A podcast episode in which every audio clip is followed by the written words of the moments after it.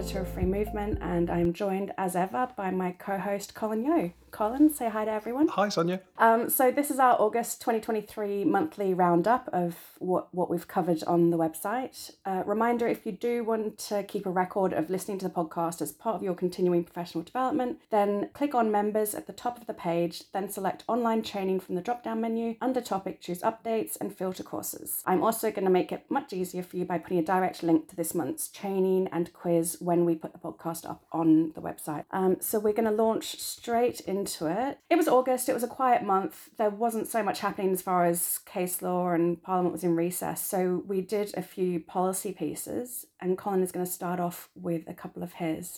Thanks, Sonia. Yeah, I have to say, I'm enjoying this reversal of uh, our normal way of doing things. you, you, doing the intro is great, as far as I'm concerned. Um, so the the first one I've got is on um, basically this this Daily Mail sting that we saw um, over the summer on certain immigration solicitors um, who were recorded on video, um, allegedly saying sort of various things and so on. I don't know what what's going on with those cases now, or what stage they've reached with the regulators or, or police or whatever.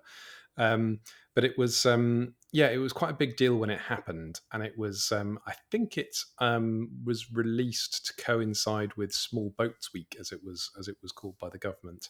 Um, although I might have that wrong, actually, thinking about it now. But I wrote a piece saying that. Um, I thought it was important to say this that journalists do perform a public service in exposing dodgy lawyers, basically. And I know a lot of us felt under attack here, but this sort of sting isn't something I feel like regulators can realistically do. And they don't really have the kind of powers set up. It's not really their job to be carrying out these kinds of investigations. You know, what they're actually, I know that sounds silly, but they're supposed to be regulating risk. They're supposed to be regulating the system as a whole. They're not supposed to be carrying out quasi criminal type investigations of this nature. And obviously, the police could do it, but you know, they've got incredibly stretched resources. And when we've seen these kind of exposures in the past as well, it, it's always been driven by newspapers, um, usually of a, a right wing variety like the Daily Mail. Um, but I, I, do go on to say in the piece that you know, while this is clearly a legitimate investigation, we've also seen some very illegitimate attacks on immigration lawyers, and those are being very much conflated for, for political purposes by papers like the Daily Mail, like the Telegraph. Um, and and unhelpfully, the um, at the same time this was going on, the Telegraph was reporting that uh, dozens of lawyers um, were, were, were, allegedly helping illegal migrants, um, and that there had been five lawyers convicted of assisting unlawful immigration. Um, now, that's a very specific offence under the 71 Act, and I thought that's that's incredible. I haven't heard that before. Um, that that's surely massive news and I think actually it turns out it was um, breaches of the OISC regulatory scheme. So it's people who weren't even immigration lawyers as such. They're people who who weren't regulated. They weren't solicitors. They weren't even OISC advisors, and that's why they got prosecuted. So um, yeah, once you start to kind of scratch below the surface, these um, you know these allegations are very serious, but um, there's an awful lot of other stuff going on as well at the same time. So um, yeah, it, it, was an interest, interesting one to write. Sonia, I, I think we're going to come back to this. The the SRA's just issued a a, a statement, hasn't it? Um, and um, neither of us have had a chance to look at it properly, but it, it, looks from what other people are saying like this might well be a response to this. Do you think that's fair? Um, yes, potentially. And I am going to have a call with them on Monday to discuss further. So uh, I'll be writing that up at some point soon. Yeah, so watch this space.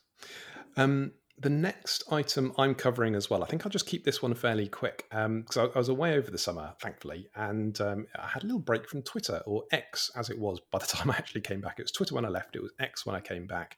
Um, I had a bit of an experiment, basically just checking in very occasionally, not really tweeting anything at all, I don't think, over that period. Um, the auto tweets that I've, I've, set up with various different services carried on going, and if you're interested in how that all works and what services I use, then you can you can check out that blog post. I tried out Threads um, for for a couple of weeks. I, I, quite liked it actually, but the reality is there just aren't, aren't as many people on it. Immigration law Twitter is still immigration law Twitter or X or whatever. It's not it's not moved over to, to Threads, and neither have the kind of policymakers, the journalists, and so on.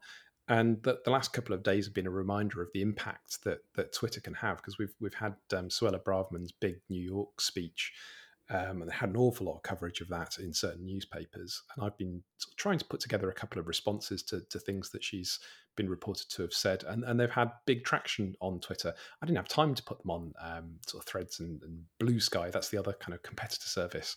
Um, and um, yeah, I think I said to you, Sonia, didn't I? Like, I feel like a little bit of me dies every time somebody retweets me. Read. It's, just it feels really exhausting, even though you're not doing anything once once something takes off. But um, yeah, there's there's just those other services just do not have that kind of reach or, or impact. You're you're a kind of um, you're sticking with X, aren't you? I don't call it that. I still call it Twitter. And yes, from my cold dead hands. I mean, really, I just I I don't have the mental or emotional capacity to engage with yet another social media network yeah. thing. I mean, you already made me join LinkedIn. Yeah, yeah. You, you, you, I, LinkedIn actually, it's not as bad as it used to be. It used to be awful, and it still is pretty awful, but it's not as bad as it used to be. And you know, and, and we both find Twitter useful for staying up to date. Um, you know, the little immigration bot service that I set up years and years ago is, is dead handy for sort of tweeting out home office announcements and stuff. Yes, I love immigration bot. Yeah, he's great, isn't he? And um, and it's just you know it's a really good way of kind of keeping up to date and getting instant feedback on stuff and so on as well. So, and, and that's that's not changed. Um, so, and i wish it would actually. I wish yeah i don't like elon musk. I don't like i don't like all the misogyny. I don't like the racism. It's a horrible place in some ways but it's also useful for professional purposes. No i mean giving money to that man is absolutely where i would draw the line. If that happens i'm out. Uh, so i've downloaded my twitter archive just in case and i am ready to go now but I will sort of wait until the, the final days, which I am not sure if we're there yet, but we'll see. Right. Well, I think the next one, the next one's one of yours, I think, isn't it? It was a real uh, spreadsheet month, August. So this was um, our summary of the latest Home Office statistics, which I called Look Closer, because essentially my main point with looking in particular at the asylum statistics is that things are changing very quickly at the moment and using figures for the full year can distort things quite a lot. For example, the number of Albanians who are coming across the channel has absolutely plummeted, and Afghans are now the highest nationality who are making that journey. And I think that's been the case since the end of last year. But the Home Office summary reports Albanians as the highest nationality for the year ending June 2023. And that's because they are using the whole 12 month, not what has been happening more recently. The issue with withdrawal of asylum claims is also disguised if you look at the um, year as a whole, whereas if you look at the last two quarters separately, you, you can see that something problematic is happening there. And I'll discuss that a bit more later. Uh, on detention, we can see that people have been detained for longer. That was even before the new parts of the Illegal Migration Act on detention came into force, and that has happened today, 28th of September 2023. Some good news in the statistics is that on citizenship, over 6,000 people have applied for British citizenship up to the end of June 2023, and that is under the new provisions in the Nationality and Borders Act to correct historical unfairness in nationality legislation. So that is I think about the only good thing that came out of the Nationality and Borders Act. So it's good to see that so many people have been able to sort their their citizenship out using that route. Yeah, that is good news. I hadn't followed that actually, so that's um, that's that comes as news to me as you're saying that. So that's that is really interesting. That is really interesting. Um, right, on to I think and something from me before we go back over to you. So this was about the um, tripling of the maximum illegal working fines for employers from um, fifteen thousand per worker um, to forty five thousand per worker or, or even more than that for for subsequent offences. And um, I think uh, listeners won't be terribly surprised to hear that we think that's a really bad idea um, because you know fifteen thousand is already an absolutely huge amount of money. The Home Office is terrible at collecting it, and we've we've just actually published a blog post. We're not going to go into detail on now because we'll, we'll, we'll deal with that in a subsequent podcast um, about the the collection rate at the Home Office. Um, we you know we, we follow the chief inspector reports um, fairly closely, we've seen that a lot of employers simply go bankrupt or close down and reopen under a different name or whatever they call it, phoenixing at the Home Office. Um, and then you know legitimate employers are really badly penalised already by by the fifteen thousand pound per worker. So you know, increasing that to absolutely huge levels um, it is going to be incredibly punishing for them. So we, we don't think that's a terribly good idea, basically. And what one of the things that really, really irritated me about this was linking it to small boat crossings because there's there's just nothing, nothing to suggest that this would have any impact whatsoever on small boat crossings. God, you were going to say something. I was just going to say that really, really irritated me as well. I covered that in detail in my article about our freedom of information request, so we can discuss that more next month. Okay, so we're on to asylum now, and I'm going to discuss my article Home Office Change in Practice Increases Risk of Homelessness for Recognised Refugees. So, this one, essentially, I saw an article in The Guardian that mentioned someone being given seven days' notice to leave their asylum accommodation, and I just wasn't clear whether it was a one off or not. I was like, something is going on here. This looks really strange, but I wasn't sure if it was a wider problem. So I tweeted, and several people messaged me saying, Yes, yes, yes, this is a huge problem. Uh, it's not my area of expertise, asylum support. I am always very explicit about that. So I relied heavily on help from other people in doing this article. Essentially, in the most basic terms, the Home Office previously would give people their 28 days' notice that they have to leave their asylum accommodation after they receive their biometric residence permit. This is just common sense because for a variety of reasons. Issues and delays with receipt of biometric residence permits are common. And also, you need your biometric residence permit before you can do things like access public funds, get a job, uh, find accommodation. So, you know, that was the system previously. The Home Office, in their wisdom, which was apparently uh, a result from Jenrick going on a rant, they have changed their practice and it seems that the, t- the 28 days that they have to give is now running from the date of the decision letter. The decision letter is not of much use for anyone because you, you need your biometric residence permit. So the result is that some people are being given as little as seven days' notice of eviction, and the result of that is that newly recognised refugees are being made street homeless. Organisations all over the country have been doing a huge amount of work to try to mitigate this harm, particularly refugees at home who have just been amazing with all of the work that they've been putting into this. But, you know, this change came out of nowhere there was no public communication from the Home Office about it. Their position was actually that nothing had changed, which is obviously incorrect. Full details and explanation is in my article, and the important bit at the end is that anyone who is in this situation or helping someone in this situation is uh, advised to contact the Asylum Support Appeals Project because they are the experts on this, and their details are in the article. I know I've, I've heard from several people this is a, a really useful article, so a sort of big thank you for for researching and writing it. And um, yeah, it's just it's such a bad idea, isn't it? The kind of you know, yes, you've been waiting for two, maybe three years, maybe longer for a decision on your asylum claim. Finally, you get it. You know, you're recognised as a refugee. It means that you're going to be basically, and it, obviously you only get the five year grant, but it means that you're going to be a permanent resident eventually in the United Kingdom, um, to all intents and purposes. And and you know the the process that they're going through is basically making people homeless. Um, you know, it's it's just it's just incredible, and to save what a few pounds at the Home Office, but it, it makes it a lot harder for local authorities. Um, you know, it's just it's just nuts, and there seems to be no rowing back on this from the Home Office, as far as I've heard. Um, you know, this is this is something that you know, it's it's not a mistake. They're doing it deliberately, and they're not planning on changing course, as far as we can see. So it's pretty depressing stuff. The other thing is they seem to be very reluctant to provide any data on biometric residence permits and you know the number of issues and how quickly they are delivered, etc. I've seen some parliamentary written questions go in around this issue, and the Home Office seems quite determined not to provide any information.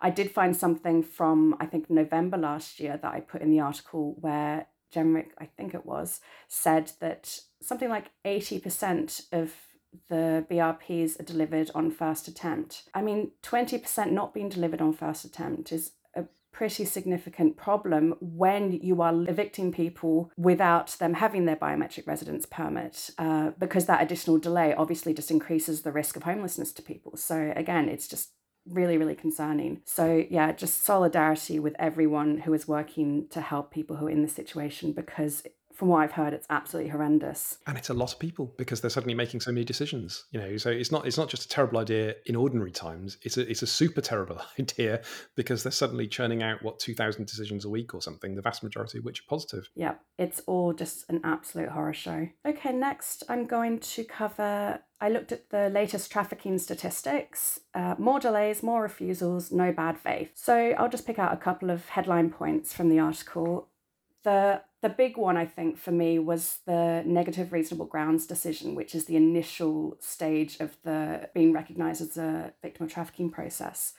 So between April and June 2023, so the most recent quarter in the statistics, 75% of those decisions were negative. Um, you look at the period October to December 2022, and only 16% of those decisions were negative. Now, what has happened here is in January this year, uh, provisions of the Nationality and Borders Act relating to trafficking were brought into force and new statutory guidance was published. That has subsequently been challenged, and the Home Office has accepted that that needs to change. So we'll see how that impacts the figures going forward. But again, you know, what an unnecessary mess. The other thing I found notable is that there have been no refusals on the grounds of bad faith. And the reason I picked that point out, I'm sure a lot of people will remember the sort of rhetoric around people pretending to be victims of modern slavery in bad faith and the government really pushing that out in their comms as an issue when the act was going through parliament.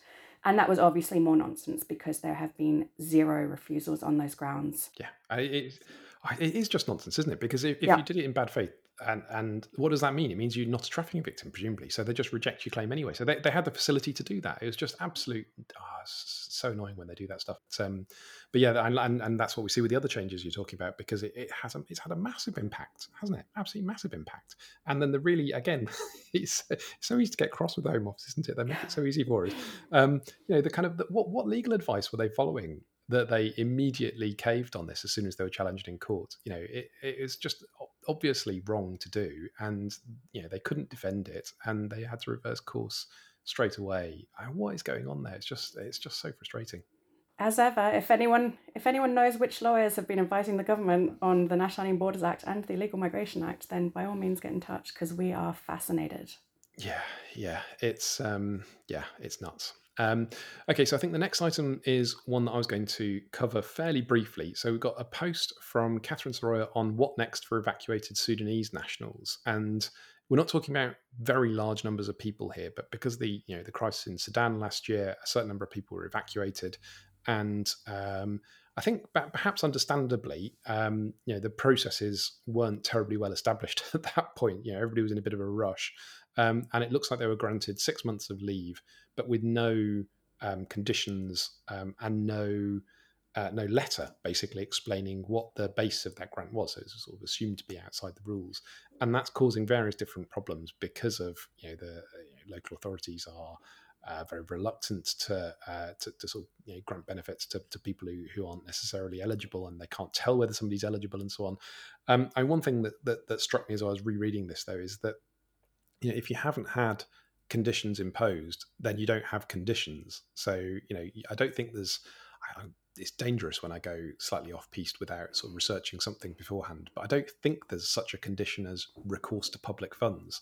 Um, you know, as in you can have recourse to public funds. There is a condition of no recourse to public funds, but if that's not imposed, then you can have recourse to public funds. That's the kind of logic of it, unless there are other separate regulations and rules which are separate to you, know your own personal immigration status, which prevent that. So that's that's something that's worth bearing in mind if you're trying to trying to help people in this situation. But um, yeah, do have a look at that if you're dealing with any such cases, and hopefully that will be of use. Um, Sonia, I think you're doing something next, aren't you? Yeah, I was just going to say we did have some interest from a journalist about that story as well. So hopefully it's something that there will be a bit more attention on, which would be great for the people concerned. So Next, I am going to cover my article Is the Home Office Unlawfully Treating Asylum Claims as Withdrawn? So, in last month's podcast, we discussed a new briefing that we published on withdrawal of asylum claims and how the Home Office was doing it. But in this article, I just wanted to flag up that until the changes to the immigration rules on the 7th of August, there was no explicit provision in the rules for withdrawing asylum claims on the basis of failure to report or failure to maintain contact with uh, maintain contact with the Home Office. These reasons were added to the guidance in May this year, but not to the rules until August.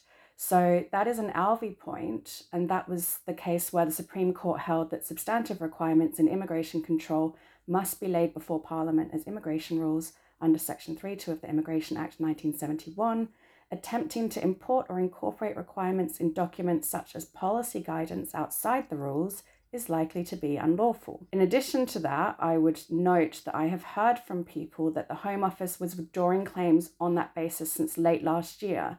So that is actually even before they were added to the guidance in May. And presumably that all followed the Prime Minister's announcement that the backlog would be cleared by the end of this year. One final important thing that I wanted to point out is that there is an email address people can use to ask for a withdrawn claim to be reinstated. It's in the Home Office guidance, but I've also put it in the article to save people having to hunt for it. Okay, and then um, I think one from me next, which is I, I found I found this one quite shocking actually on um, asylum support. So again, like you, this is not my um, area of speciality, should we say? And um, this is written up by John Crowley. Um, it's it's about a recent judgment covering a few different situations called um, HA and others 2023 EWHC 1876 admin, and this is uh, Miss Justice Swift in the High Court, basically looking at the fairly fine grained detail of asylum support and the sort of initial I don't know what to call it, on, onboarding, I suppose, um, where, where somebody is assessed for whether they are destitute, um, and then also the support that is offered um, to um, women who are pregnant or have young children.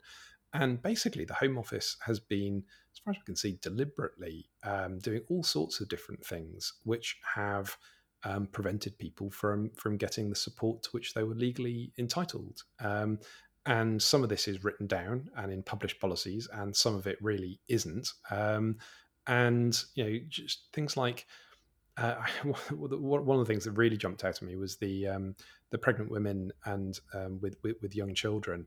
Um, there's there's a, a, clear, explicit legal obligation to provide additional financial support, and the Home Office decided that they, they just weren't going to do that because if they're offering hotel support, uh, hotel accommodation, then they didn't need to for some mysterious reason that that just doesn't exist. Um, so yeah, it, it's quite a shocking case, and um, I haven't followed whether the Home Office has actually changed practice as a result. Um, I haven't heard that they have, um, but the lawyers seem to be very on it on this. This was the first of August, so um, yeah, yeah, we'll we'll keep you updated if we if we if we do hear any more on that front. Okay, it's me next, and this is one where I have gone away and figured out sort of hopefully what has happened since. So this is systematic and routine use of hotels for unaccompanied asylum seeking children is unlawful. This is the case that ECPAT brought, I think it was against Kent County Council and the Home Office. So, over 1,400 children have been accommodated in hotels since July 2021. No local authority is taking responsibility for them and they are outside the care system. 154 of them were missing. Those are at children aged between 12 and 17. That was at July 2023. So, a charity, Every Child Protected Against Trafficking, applied for judicial review, arguing that Kent County Council and the Home, of, uh, Home Secretary were both acting unlawfully. The judge held that Kent County Council was in breach of its legal duty to accommodate and care for the unaccompanied children in its area. And as to the Home Office's use of hotels, the judge held that the power can only be used over very short periods in true emergency situations. The Home Secretary systematically or routinely providing accommodation herself would frustrate that intention and be unlawful. Uh, another hearing took place on the 15th of September and at that, a High Court judge ordered the Home Office to take all possible steps to transfer children already housed in Kent hotels to the care of a local authority within seven days. And the order said if a child is placed in a hotel after the date of this order, the SSHD must take all possible steps to transfer each of them to the care of a local authority within five working days of the day on which they are so placed. Now, separately, Kent County Council has a judicial review against the Home Office that I believe is listed for the 5th of October, And I think that is a challenge to the way the National Transfer Scheme is being operated.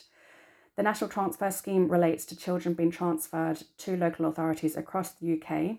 There is a link to a full explainer by us in this case update. And at the 15th of September hearing in the ECPAT case, the judge ordered there should be a hearing on further relief to be listed no earlier than two weeks and no later than four weeks after the hand down of the judgment in the Kent County Council claim against the Secretary of State for the Home Department.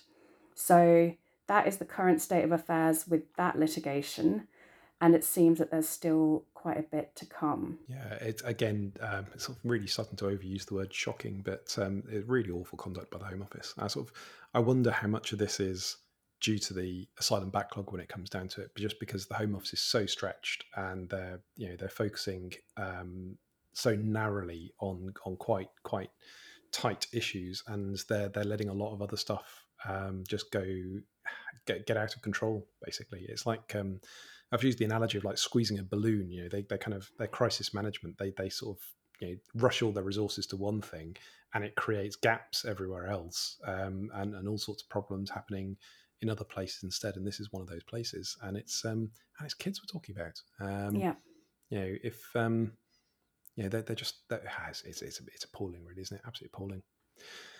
Um, okay, so um, on to another uh, upbeat subject. Um, one of my least favourite bits of the immigration rules: um, adult-dependent relative visas.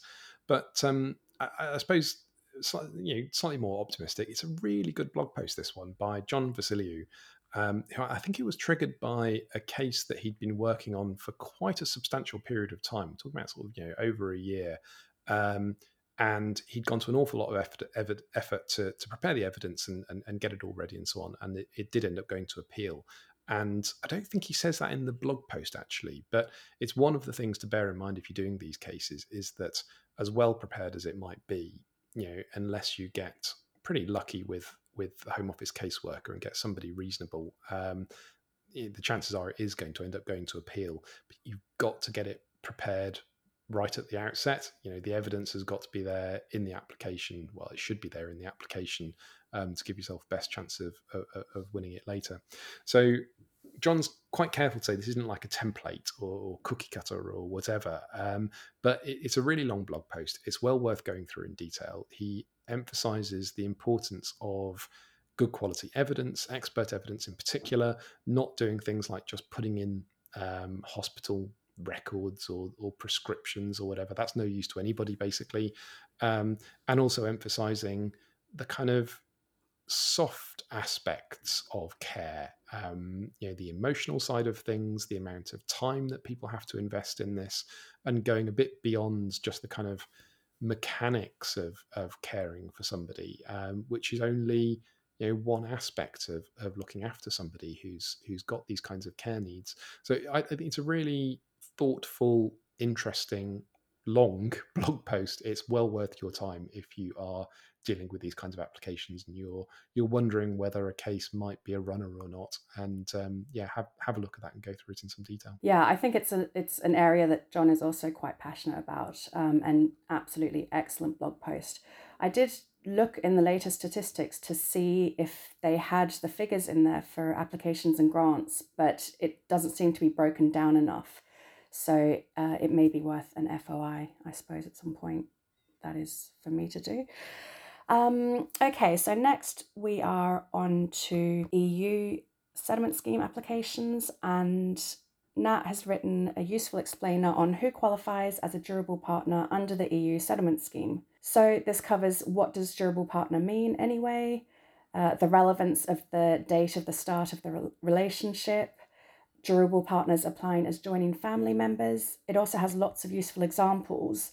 And it does conclude with the fact that we're unlikely to see many new applications made by durable partners under the EUSS, since most people who were in a durable relationship by the 31st of December 2020 and who are eligible will have applied already. Um, so, for anyone who is still working on these cases, Go and read that article.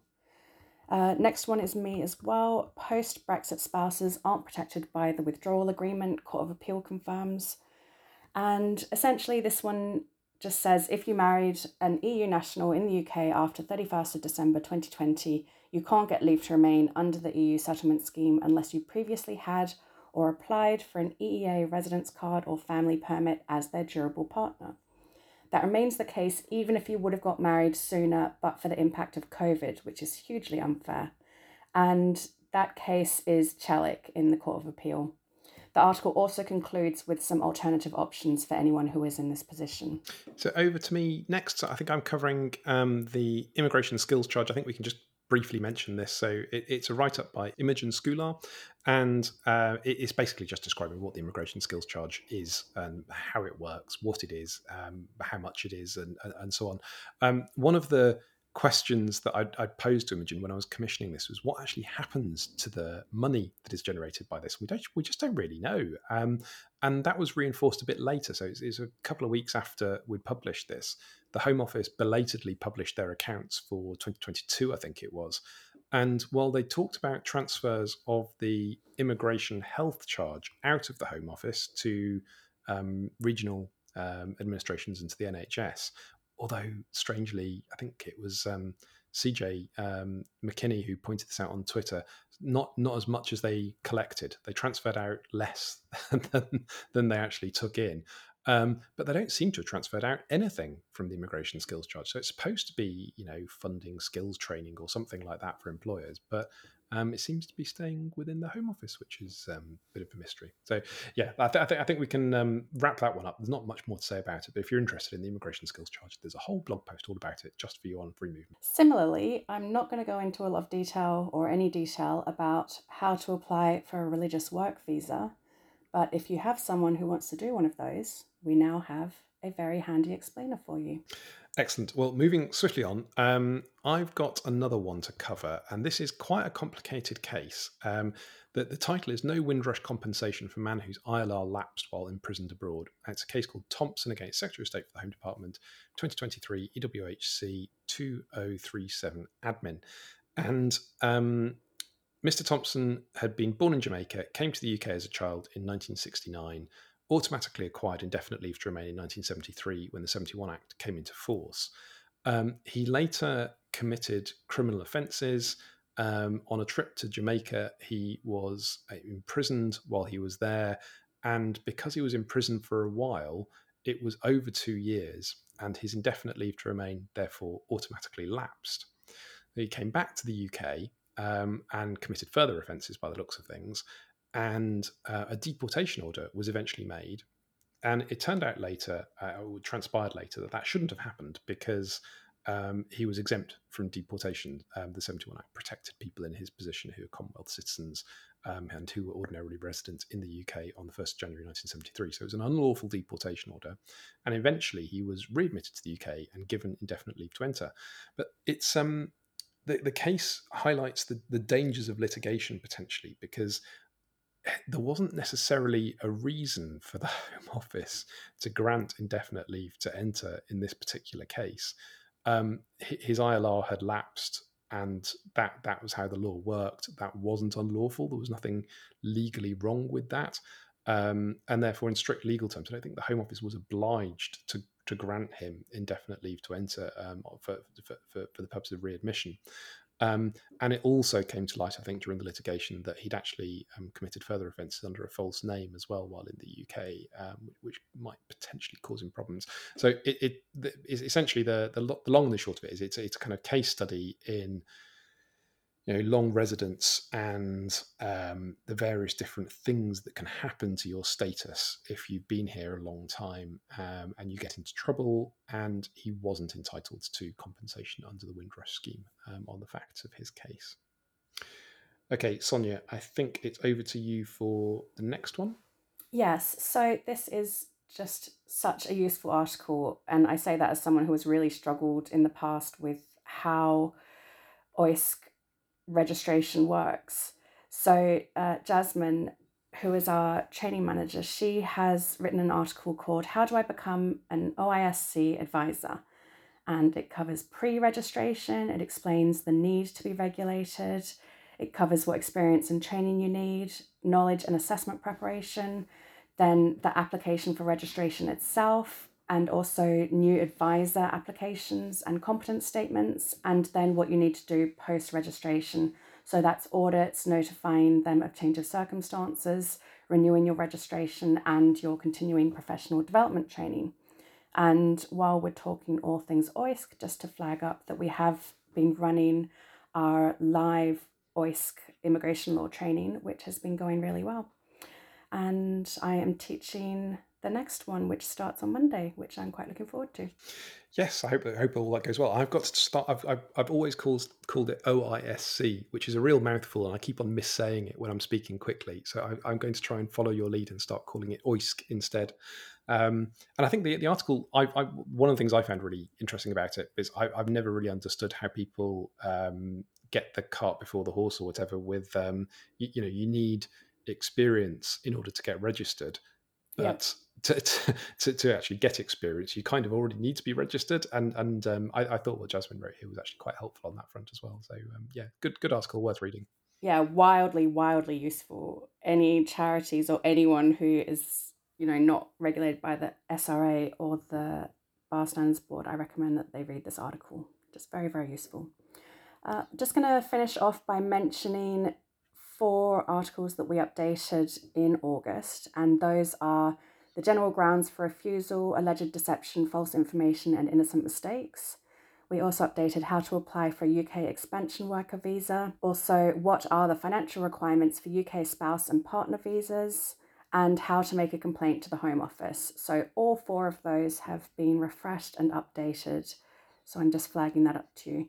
On that note, if anyone comes across something that they particularly want updated, then do feel free to drop me an email because I'm working through all of those at the moment. This wasn't really a very good news month for us, so we don't have a happy note to end on, but thanks for sticking with us anyway, and we will be back soon with our September roundup. Bye. Bye.